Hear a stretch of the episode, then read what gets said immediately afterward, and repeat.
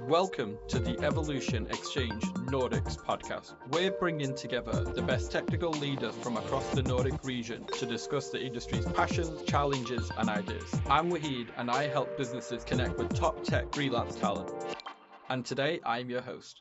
Today, I'm joined by Henry, the CTO of Peregrine Capital, Alex, Head of Science Sustainability at Normative IO, Matthias, Head of Data at Devoteam G Cloud, and Daniel, Head of Computer Vision at Saab. Before we delve deeper into the topic, let's work our way around the room with a short introduction from everyone. Henry, would you like to kick us off? Thanks for this. My name is Henry Huysamen. I'm currently the CTO of uh, Peregrine Capital. Uh, I'm a technologist at heart, and I've spent most of my career in data science and analytics. Um, I used to love solving technical problems, but now focus more on, on managing technical teams and building out technical leadership. Thank you for that, Henry. Alex? Yes, so thank you so much for having me today here. I'm Alex. I'm heading Normative Science, Sustainability, and Climate Research team. Normative is a Swedish um, carbon accounting engine with offices in Copenhagen and London as well. And in my role, I mostly focus on our scientific integrity, which of course also leads a lot into the realm of, of data science calculations and of course scientific aspects of uh, carbon accounting. Thanks for that, Alex. Matthias? Hi, everyone. I'm Matthias. Uh, I studied data science uh, as a master's, and th- then I started working as a consultant, and I mostly work with Google Cloud Technologies and everything related to data in Google Cloud. Uh, I also worked as a freelancer for a short while, and recently I joined the Devoteam. Uh, we have more than 10,000 employees in EMEA, and I'm leading the data team here in Sweden. Amazing. Thanks for that, Matthias. And Daniel. Hello to you all. It's uh, great to be here with you, and uh, thank you very much to Waheed for organizing everything. I'm Daniel, and I am the head of computer vision in the Rainforest, which is Saab's internal startup to foster innovation. Uh, we're a small organization that was created two years ago to research into the latest trends and um, iterate over disruptive ideas so in the aerospace domain. So we are like a little startup in a large company. And instead of focusing on pure research, we try to do practical product development. So before that, I have been working in many, many years in the AI space from my first years in Spain as a consultant in different sectors uh, all over the world to the latest years where I have been more focused in startups and in topics like autonomous driving or deep learning. I'm glad to meet you all, and I hope you will enjoy the episode. Thank you for that, Daniel.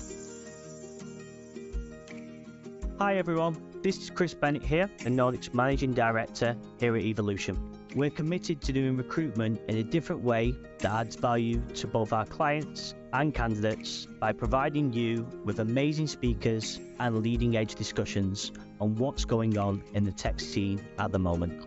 There are three reasons why you should contact me if you would like to speak on a future podcast, if you are interested in hiring awesome tech data, product, or gaming freelancers for your business, or if you are looking for an exciting new organization to work with, please get in touch. Thank you so much for listening, and I really hope to hear from you soon. Please enjoy the rest of the podcast. Now we have established a context to each of you, let's move on to the topic in focus. You all have uh, questions or statements on fostering innovation in data science, leadership strategies for tech companies. As usual, I'll work around the room to asking each of you to pose your question and the reason behind it. Henry, would you like to kick us off? Yes, thanks, Waheed. Um, the question I wanted to ask was, what is the most effective strategy that you've employed to increase innovation in your data science teams? Um, so for me, the main reason for asking this is just aligning to the theme um, of the day. So I was hoping to get some practical solutions rather than theoretic ones from from the other parties or team members um, to just find out what what is it that they use or what what practical can somebody else or some of the listeners use to increase innovation in their data science teams. So the, the thing I've employed in my teams in the past was to have a, a weekly meeting with all my data scientists um, where they come and, and share ideas. So there's always a presenter. Um, this has been very effective in uh, sort of sharing technical knowledge. Um, so I'm a firm believer that innovation comes from cross-pollinating different ideas and different industries. Um, so what we found is um, as our team members sort of this is quite a technical session, so so they sort of we get into the nitty gritty um, for them to see what what other teams do, and then we've seen in the past once that uh, after these sessions, um, people deploy the, the, the code they've seen um, in, into their own solutions. Um, so that's definitely been effective for us in, in, increasing the data or the innovation in the different teams. But uh, it'll be interesting to learn from from the other other participants uh, what what methods they're using. I mean, I'm happy to to just uh, kick us off here from from the rest of the team. Um, from where I come from and also normative stands, maybe on a bit of a higher level. First of first and foremost, innovation for me lives off of ideas or like bring ideas to the table. So it's really important to have first and foremost a culture of what I would call like idea sharing. So we all have a bit our kind of North Star in place, like what are we solving it for? Normative is carbon accounting. We need to make sure we're we're developing better solutions and uh, better overviews, calculations, etc. to our clients. But then of course it's like how to get there. Like don't tell people how to do it, but but give them the right metrics and North Star to align the vision on but then encourage innovation, encourage you know bringing bringing um, new solutions there.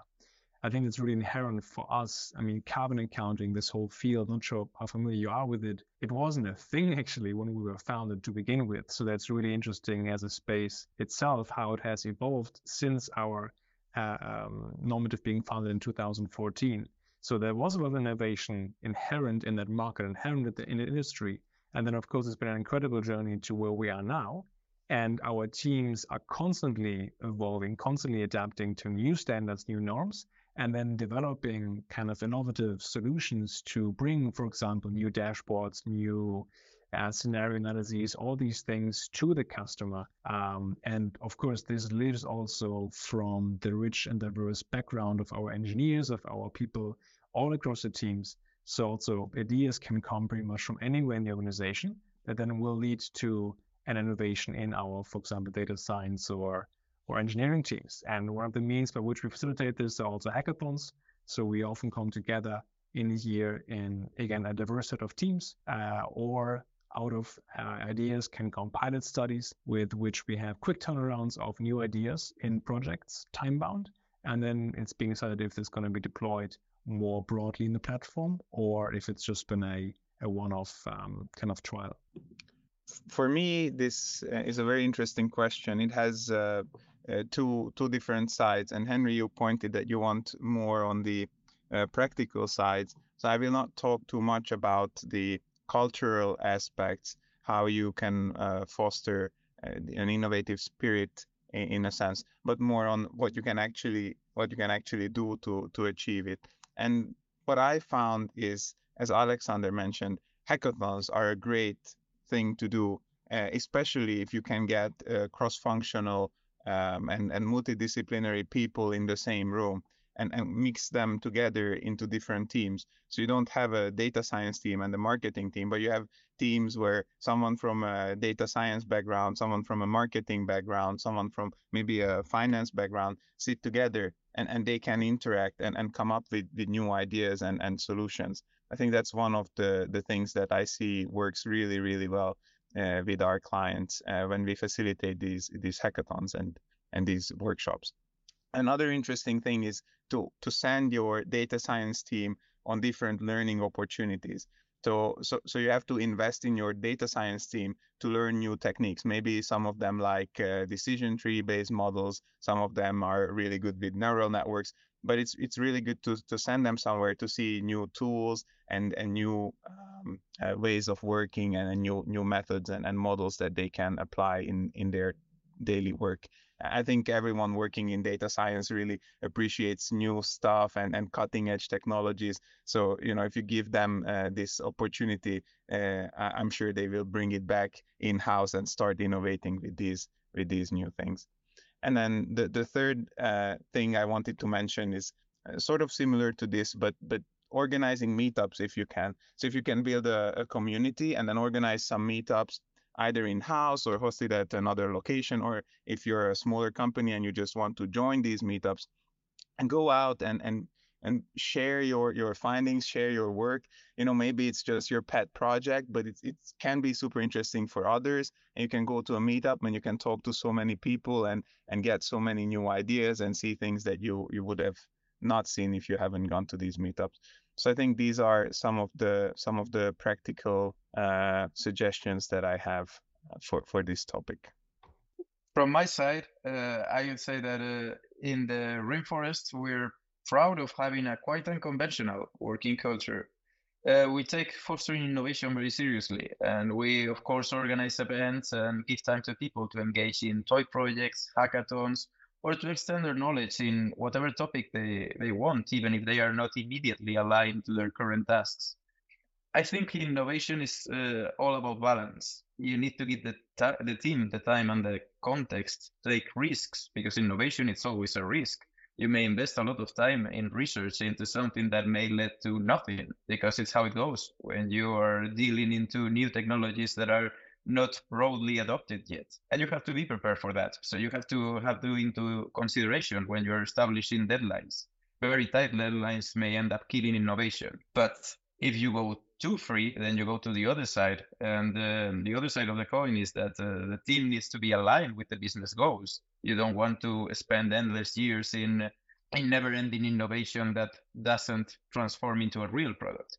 And what I do to prevent that is to foster frequent meetings uh, between product and the technical team to make sure that they are aligned with the goals and they know how to self-organize and uh, choose the right topics and the right proofs of concept to develop to enhance the product and the business. In general, I consider that in order to address innovation into the right direction, the classical red line between business people and tech people needs to be vanished once for all, and tech people need to be more engaged into the business strategy.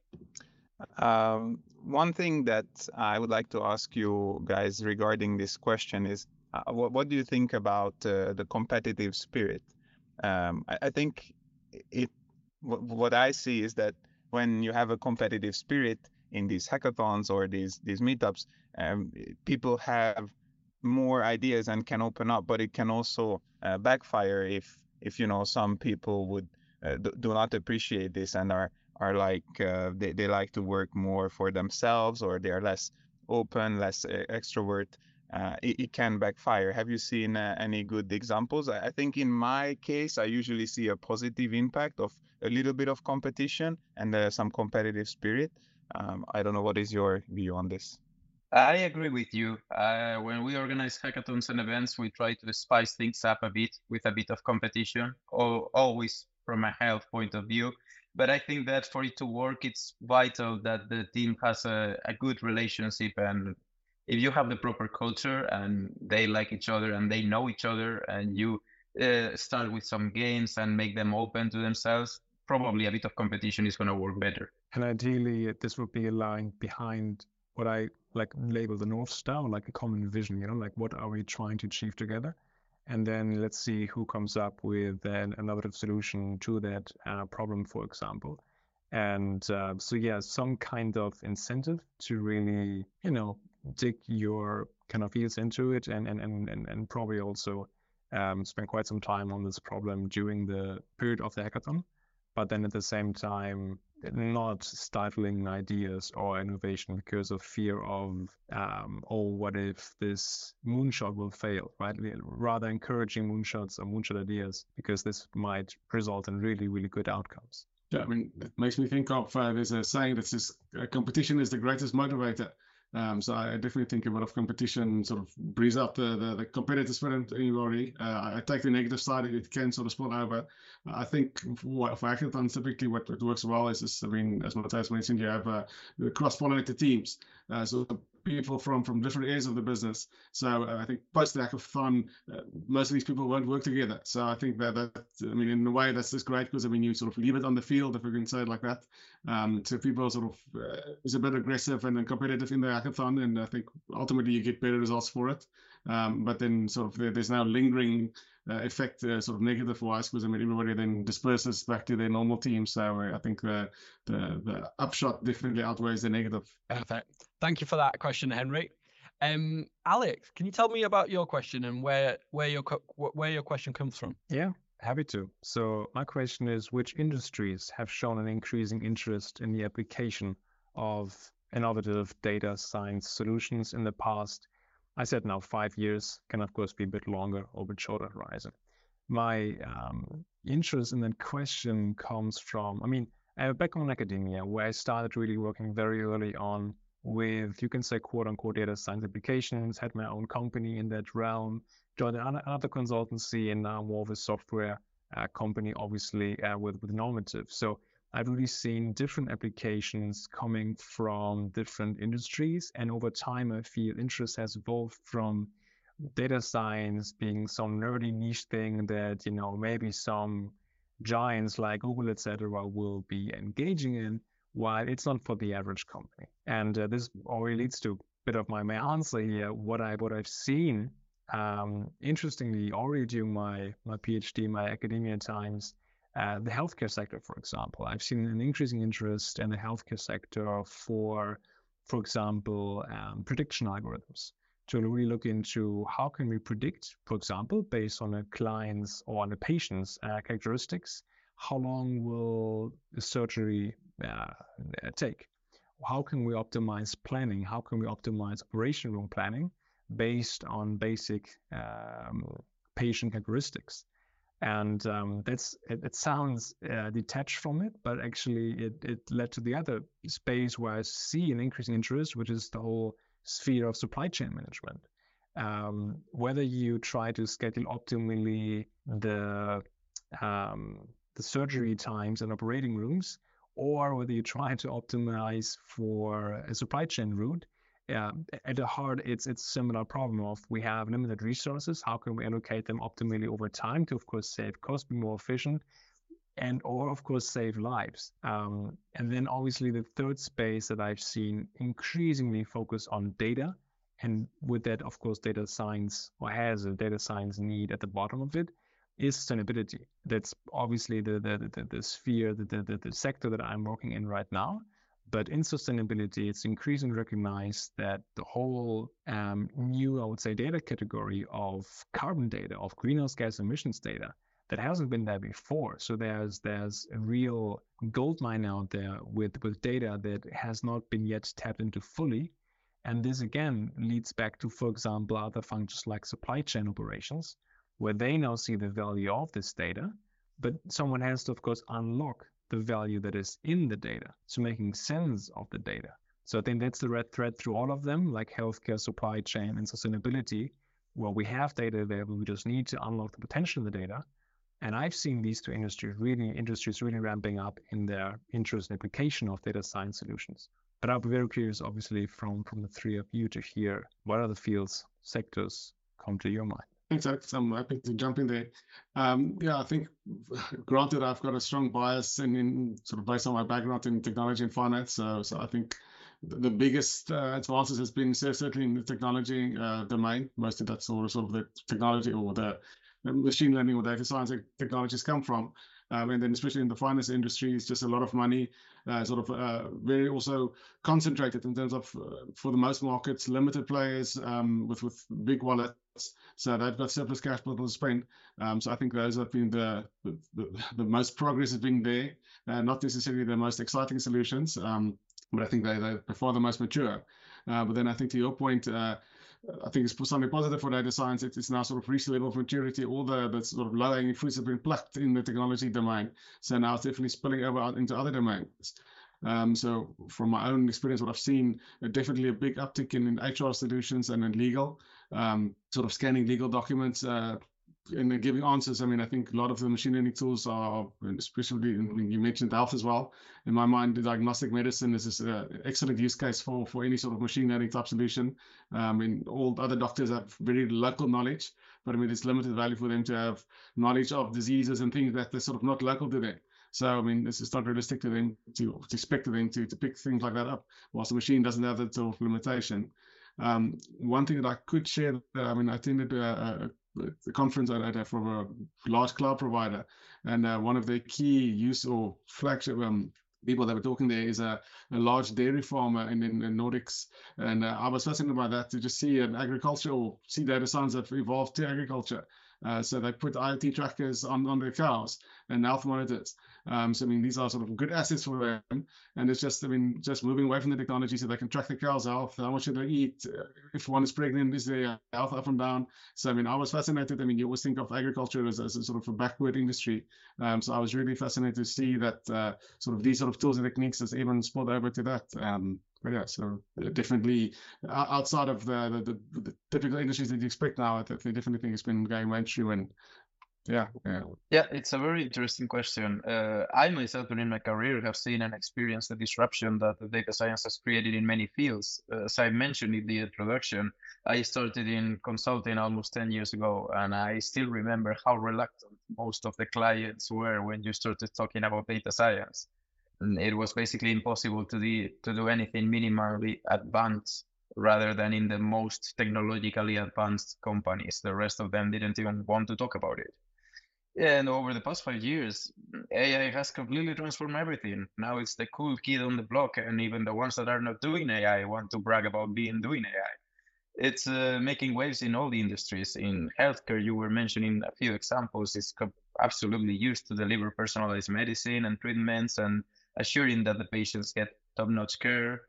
Banks and finance, that used to be a pretty reactive industry due to all the regulations and the privacy issues, are now using it every day for fraud detection, for risk assessment. And that is great. And it's something that has an impact in our daily lives because now someone can steal your credit card and the bank will notice very soon that it's not you who is buying this very weird stuff on the other side of the world. And uh, that's only a few examples. You, you see AI everywhere. And uh, in retail for personalized recommendations that are much better than the traditional massive spam of random products that we used to suffer 10 years ago.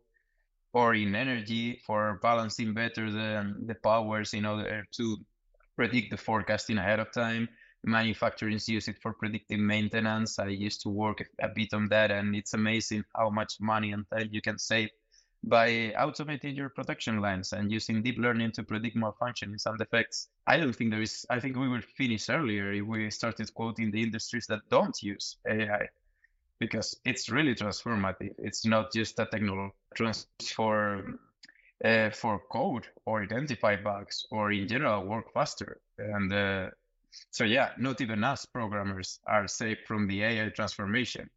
I could say that uh, data science in the latest few years has really changed our lives, and uh, they have made them safer and definitely much more interesting. And that also comes with a with a risk. So now more than ever, we need to keep vigilant because with the wide spread of AI and the different use cases, uh, the potential damage also has increased exponentially. But I think that we as a community really have the means and the attitude to keep that from happening.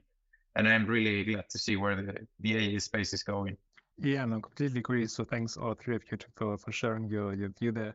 Um, to your last point in terms of uh, security and, and also, uh, Henry, I think you mentioned uh, legal as one of the entities or one of the departments uh, with increasing interest in the whole um, sphere of data science. I recall my, I think it was actually our very first big assignment with them with my own company, where we were um, consulting a legal entity and they used demographics data to try to predict, um, you can just say, um, legal dispute costs uh, in certain areas based on demographics of that area, et cetera, et cetera. So some details there, but I still recall, and so it was very, I would say, early days for that company for sure to to analyze the data at all, to do anything with this data that was sitting just around there before, and and uh, I mean, unbelievable, but but but given there was entity that they kind of gave me all the access rights to kind of all the you know infrastructure that they had. Of course, we had all the agreements in place to to kind of make that prevent that that that, that from or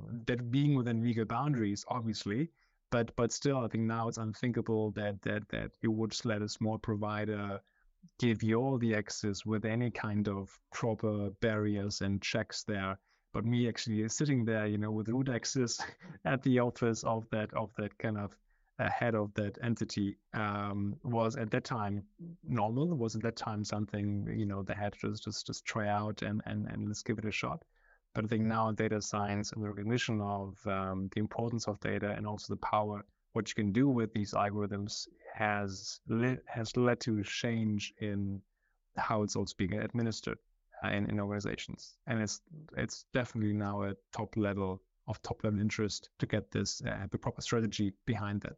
I think that in many fields where traditionally the use of AI has been discarded due to legal or security or data protection, uh, data protection reasons, even those are now finally changing their attitude. And I think that is basically due to the boom of um, generative AI. I have been involved in several projects for creating synthetic data uh, for use cases in bank and finance to avoid using real client data because due to regulations or data protection rules, it was uh, impossible to apply.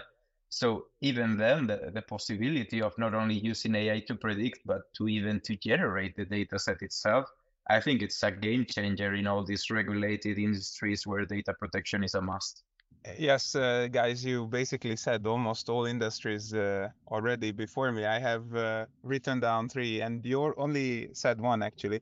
So I'm to say the other two. Of course, uh, car manufacturers. So if you think about uh, car manufacturing, not not necessarily just self-driving cars, but even cars that don't drive themselves now are using a lot of AI. Uh, probably most of you heard of the new Mercedes that can um, project uh, some sort of light on the road in front of you when it thinks that you you are going into a a tight space that you might not necessarily fit. So it projects a light in front of you that is exactly the size of the car, so you can can see. And and and all of these applications are, are powered by by AI, which which goes back to to your point of making our life uh, safer. And uh, the other industry that we deal a lot with here at, at Devoteam is gaming. So we, we have a lot of uh, companies in the gaming industry as our customers, and they are heavily using AI for for a multitude of, of different things. Um, uh, yeah, and actually the third thing on my list was agriculture. So I, I can just reiterate what you guys said. I, I really agree that uh, agriculture it might be surprising, but I think it's like ahead of the game. So I think agriculture is is uh, adopting AI and and and machine learning maybe at a more rapid pace than what I see in in in IT industries. So they have uh, these uh, these drones that you know spray exactly where the the weed is instead of where the the food is or the crop that they want to protect is. And they do all sorts of, of things that um, i think we don't even think about and you don't really hear about it because it's kind of a boring industry. But uh, uh, yeah i think they're they're really ahead of the game. Um, i don't know if you are up for a question Waheed. How much do you use ai in in your industry because we haven't uh, spoken about that. To be honest, we are trying to use AI. Um, which is I haven't got budget approved. but no, um, I do think that I, I, agree with you. And to be honest, that was one of my questions I was going to put for everyone. I've been working with a lot of sort of um, companies and clients that I've been speaking to, uh, and they all say that they need AI, but they don't know what they need how do you guys tell them what they need? Or how do you yeah how do you tell them what they need? Because the, the ai uh, or sort of data science to a lot of people is still alien. Um so yeah how do you communicate this? Yeah that's a classical one. I remember when i first took my first data science course many many years ago this uh, the first quote of the course was like data science is 33% math 33% software engineering and 33% uh, uh, business knowledge. People tend to forget about the last 33%. You can know all the AI in the world, but if you don't know what your customer's business is about, you're not going to know how to answer that question. I don't know how to answer that question if you come with a random customer right now. I need to know what they are doing.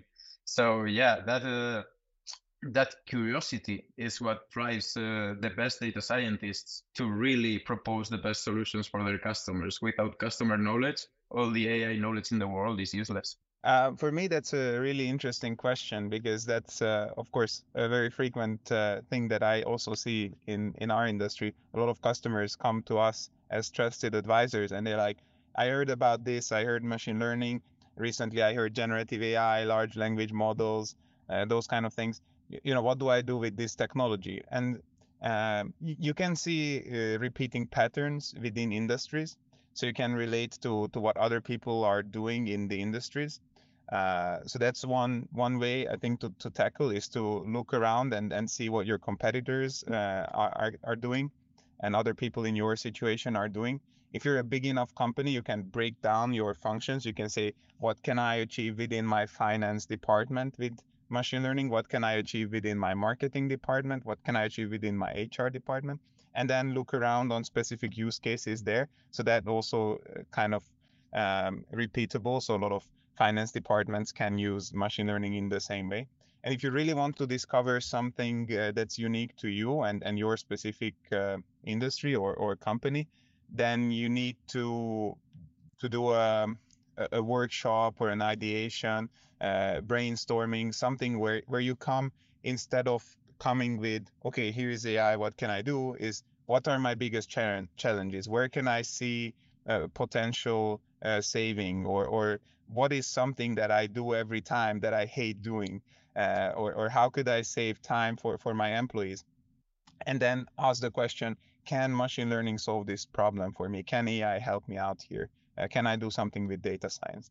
And, and th- there are frameworks for, for how to do this.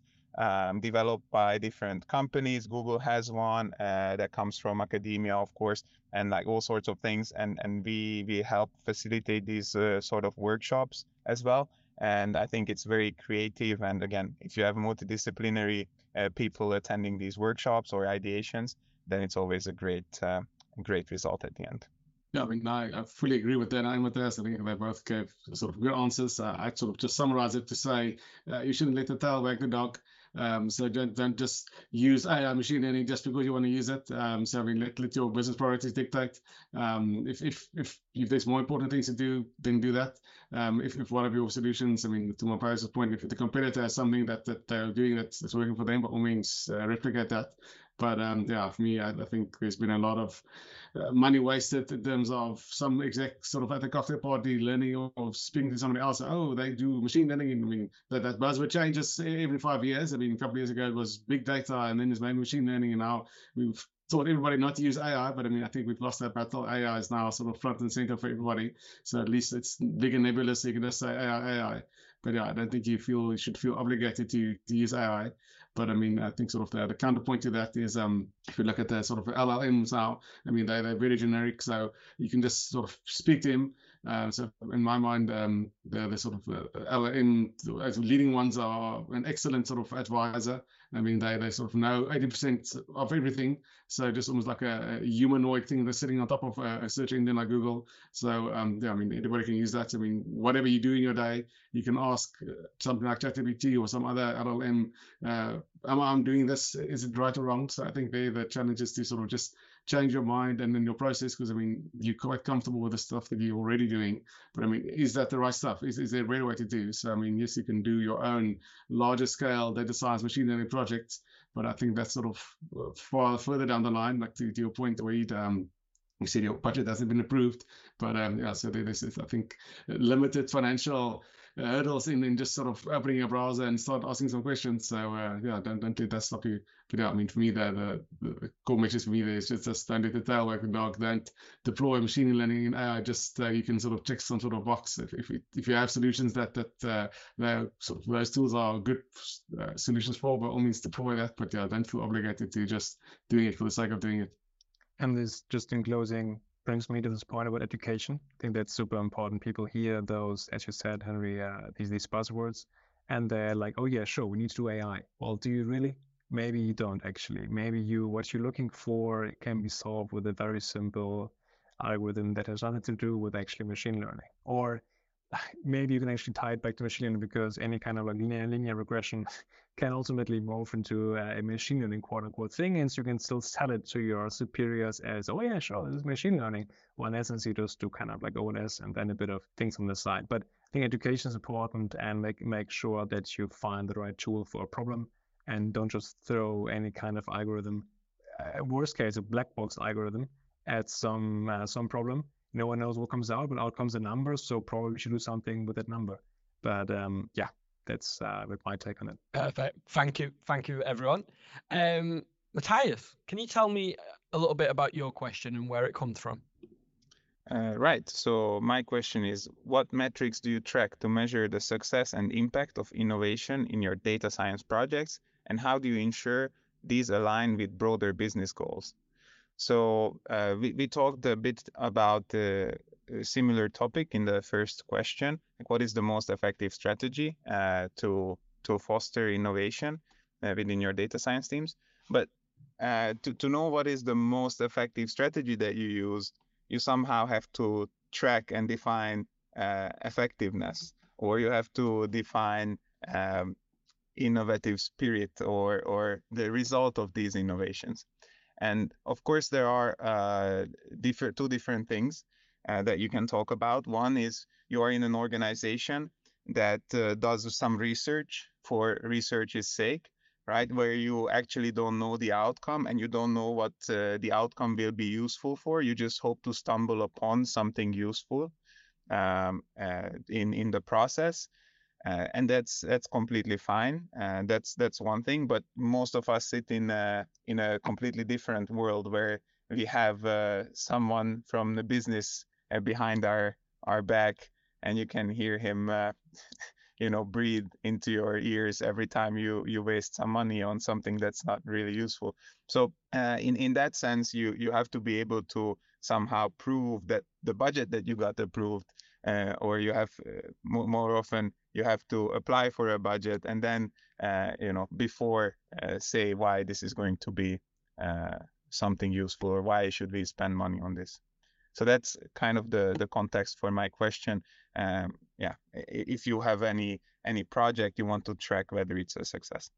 And one important uh, aspect of this also is that you you want to track whether something is successful or not because you're going to have biases after the project is finished. So if you if you develop a, a, machine learning model or you do some data science exploration, and then you have a model, um, and then you get some results, and the results are not stellar, but they're not terrible either. Is that a success? Is that not a success? And then you will have the bias of, ah, I already spent this much money and this much time on it, so so let's keep using it. Let's put it into production. Let's uh, invest more into into this. Uh, mm, you know not not necessarily great um, result. So that uh, uh, leans into the answer that you have to uh, set some success metrics before you start the project. You have to have a baseline. You set a baseline like how does a human do this? Or what is our current solution? Uh, what would be a naive solution? What if i'm making a prediction model to, to predict something for the next day and let's just say that I predict what happened today will happen tomorrow.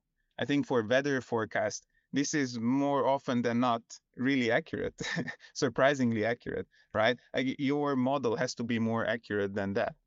Uh, and and so so this is I, I think that the baseline of, of, of a human or a baseline of a very naive uh, prediction is always a good uh, metric to to track and then aligning this with the, the broader business goals um, it, it, of course very much depends on the size of the organization. For for smaller organizations you startups you kind of all have this buzz and and everything is uh, always changing but you have this zeitgeist inside the company and you kind of understand where you want to go and where the company is going so so it's much easier to align with the the business goals for for for bigger organizations there is, uh, for example, Telefonica in uh, in uh, Spain. They have developed this lean elephant model that they use, which kind of takes this lean startup model and applies it to a huge telco company. and and that's how they approach this.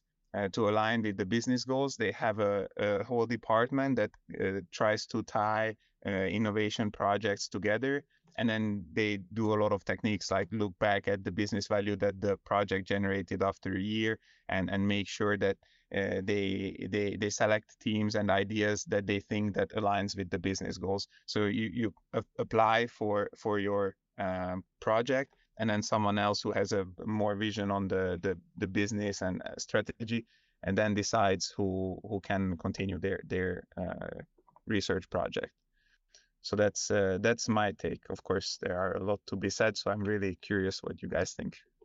Yeah, thanks, Matyas. Um, yeah, I think for us, the the north star is uh, very much the, the end part of your question, the, the broader business goals. So um, we always focus on on that.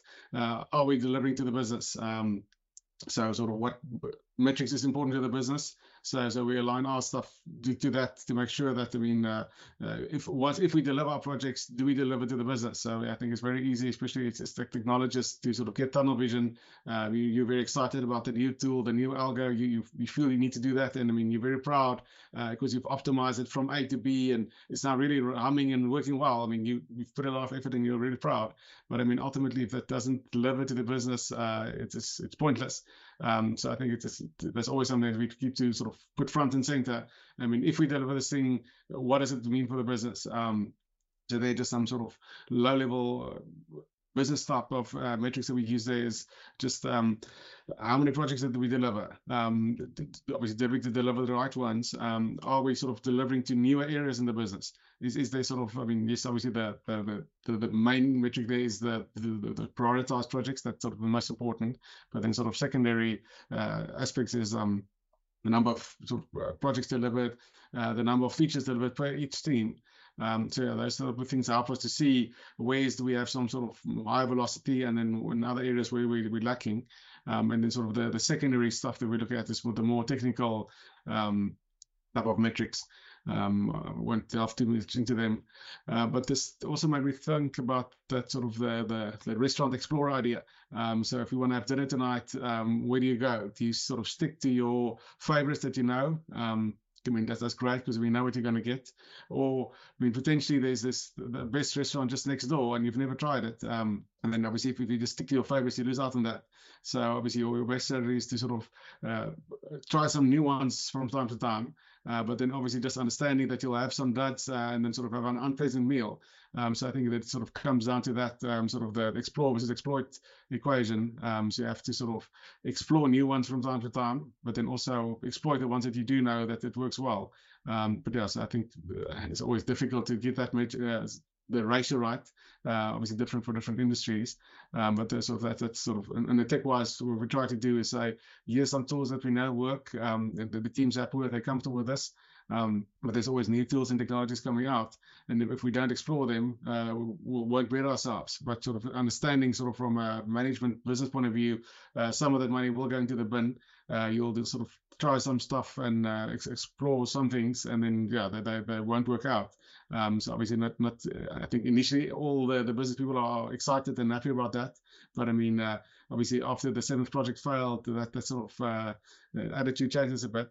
Uh, but I think uh, just sort of knowing that upfront that the success rate is going to be quite low, um, and then sort of just capping the the, the time and the, the, whatever resources to whatever percentage makes sense for you. Let's say 10% or 20%. Um, which I think is definitely important to have those sort of explore options as well uh, sort of good motivation for the team members to sort of they always I mean they they're working on the the big broadening project which is great it delivers value um, but then they also sort of they, they want that technology each to be scratched um, so, like giving them sort of smaller projects with new fancy tech tools and technologies uh, keeps them excited and, and motivated so that, that works well for us yeah for me when it comes to um, uh, to actionable metrics that you can track to measure the success and impact of innovation uh, it uh, it is true that as you mentioned, it ties a bit with the first question. Uh, when we were talking about not wasting time and not having those businessmen looking over your shoulder to make sure that you make good use of the budget, uh, it is important to engage your developers into the business goals. It's um,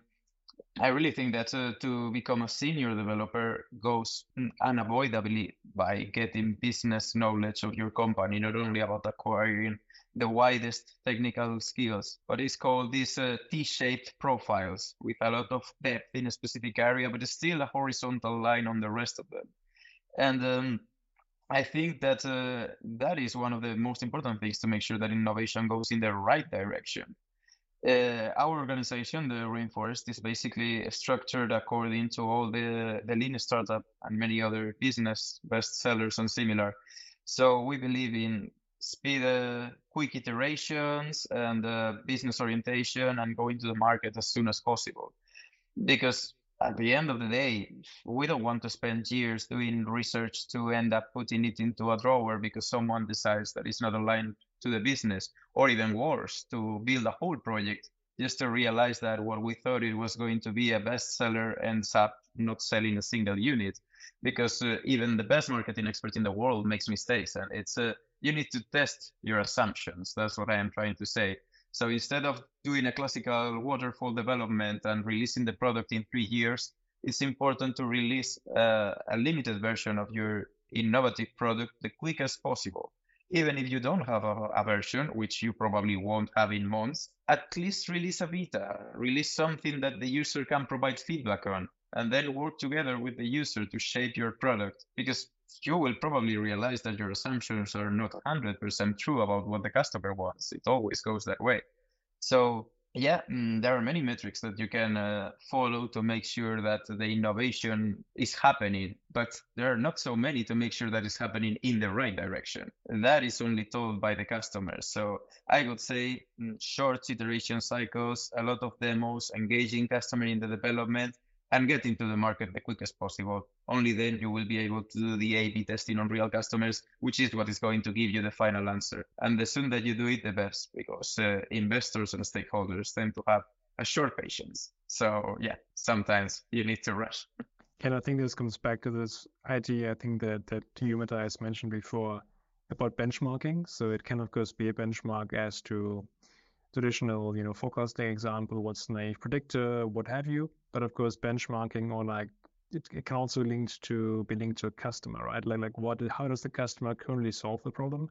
Uh, what is theirs, quote unquote, the benchmark? So pretty much like the status quo that they are used to right now, and what will be an improved experience. That's often fast the case where the data science piece comes in where we talk about customer experiences and, um, for example, where do they spend, where do they still spend a lot of time in analyzing stuff, in gathering data, in maybe internally cleaning up data.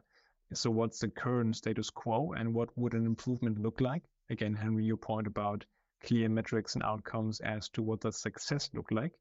Uh, and then, yeah, I totally agree with you. Shorter turnarounds, POCs or like some MVPs first before it goes actually into into um, of course into production anyways, but but also before it actually eats up more time and resources. So rather than kill them quickly, these little darlings that you might have, but uh, make sure that you move in the right direction. Thank you for that. Uh, and finally, Daniel, uh, can you tell me a little bit about your question and where your where your question comes from? Yes, of course. My question is how do you leverage fast innovation versus security and reliability when it comes to the latest trends of data science? And uh, the reason that I ask this is that I think that balancing innovation and security is crucial now more than ever with the growing usage of AI in all kinds of applications, but especially in safety critical ones.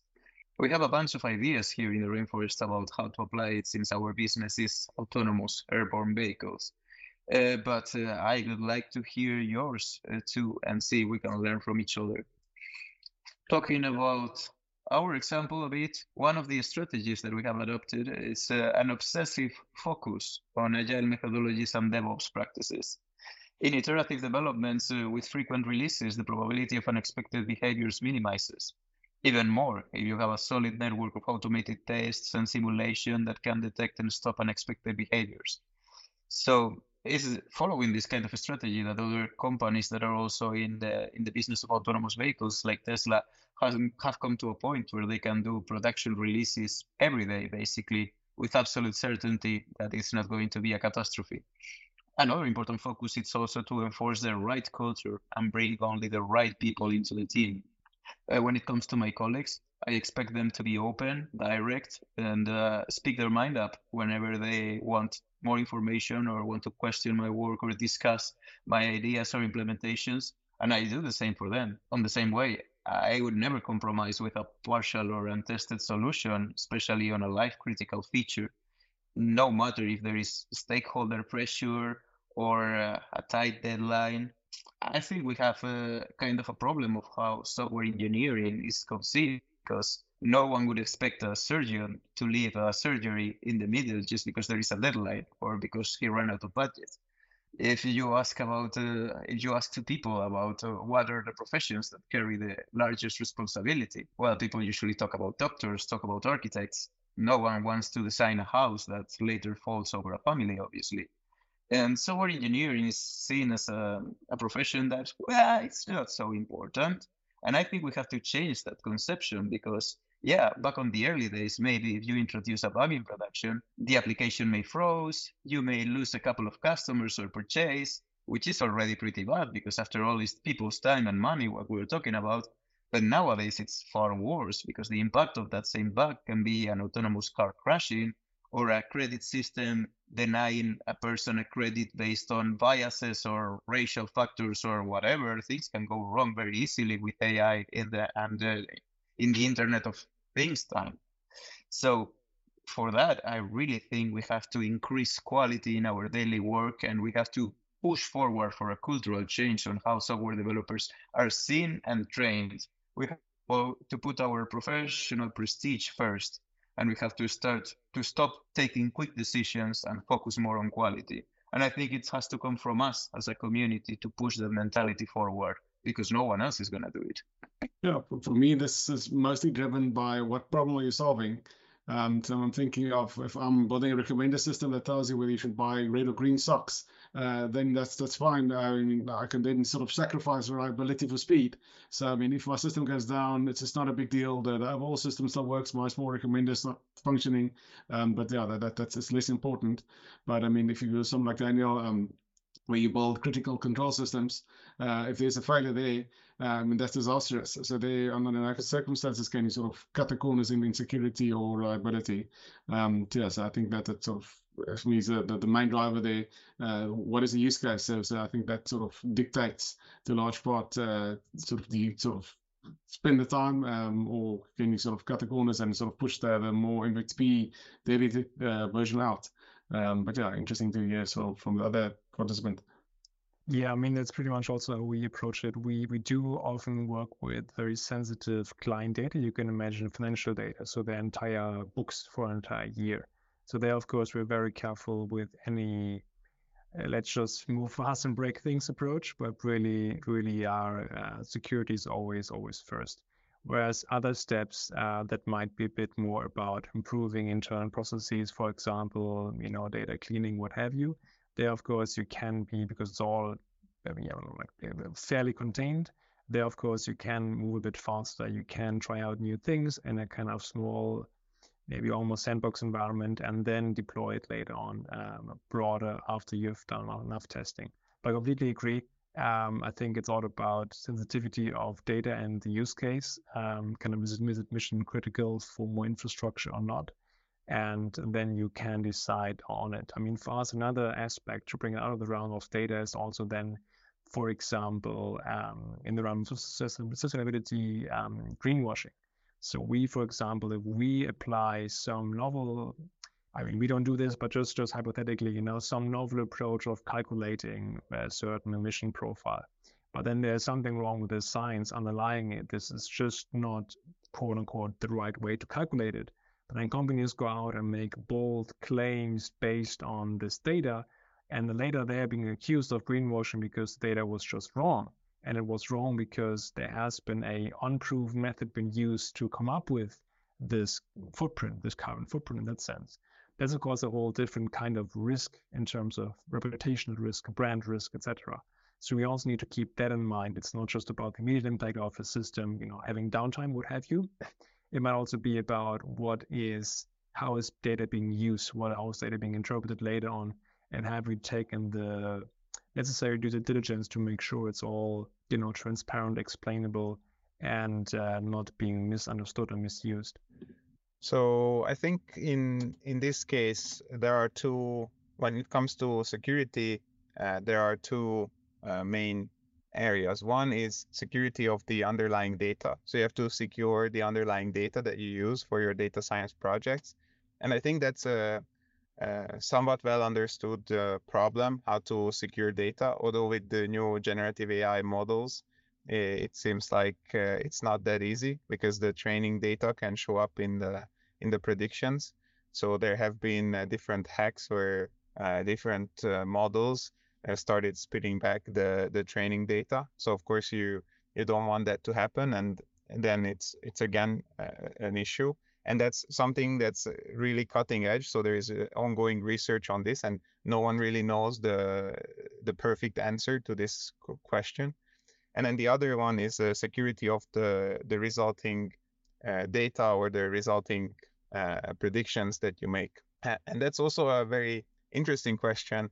And it's not necessarily just uh, a technical question. It is also what we want to do with the world or with our lives. It's a more theoretical uh, question. For example, when it comes to autonomous uh, driving, um, yes, uh, an autonomous car might hit a pedestrian, but if it hits a pedestrian less often than human drivers, then by adopting uh, uh, autonomous uh, cars, you still save lives. Although yes, you take some other lives. So it turns into a trolley problem instead of a, a technical problem, and that's also very very interesting. Um, I, I, feel that uh, in in the uh, machine learning, AI, data science space, um, safety uh, it feels like a, an afterthought even today to some extent.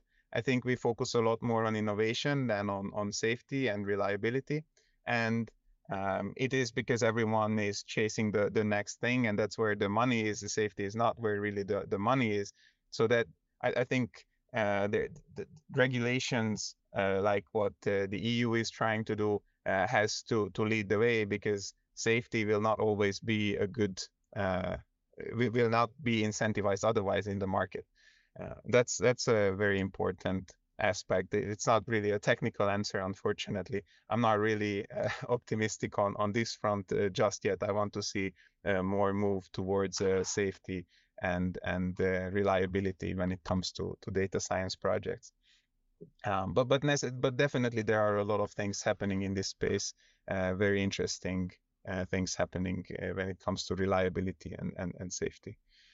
so just um, my, my, my suggestion is to to hire uh, really senior people and don't let uh, frustration get out of hands. So I understand that uh, people uh, choose uh, data science as a career because they want to work with cutting edge technology and they want to move fast and they want to to break things and innovate and and all that. But I think a really senior approach, uh, a more calm approach, and and you know a, a clear, a cold uh, level-headed approach to, to data science project is, is very important if you want to high security and, and reliability. Um, yeah, don't uh, uh, don't uh, uh, discount uh, the the importance of seniority in a in a data science team. Perfect, perfect. Thank you, everyone. Um, before we end the podcast, I'd like to say thanks so much to all of our guests for sharing their thoughts in today's conversation. Once again, our guests on today's podcast have been Henry, CTO of Peregrine Capital, Alex, Head of Science Sustainability at Normative IO, Matyas, Head of Data at Devoteam G-Cloud, and Daniel, Head of Computer Vision at Saab. If you are hiring for new technical roles or looking for a new role, feel free to get in touch with us here at Evolution. Or if you or anyone you know would like to be featured on our future podcast, you can drop me a message too. I'm Waheed, and you can find me on LinkedIn or email at waheed.najimi at evolution-nordics.com. Or if you or anyone you know would like to be featured on a future podcast, you can drop me a message too. I'm Waheed, and you can find me on LinkedIn or email at waheed.najimi at evolution-nordics.com. Or visit us at evolution.com forward slash SE. Thanks again to all our guests, and thank you for listening. We hope you can join us next time.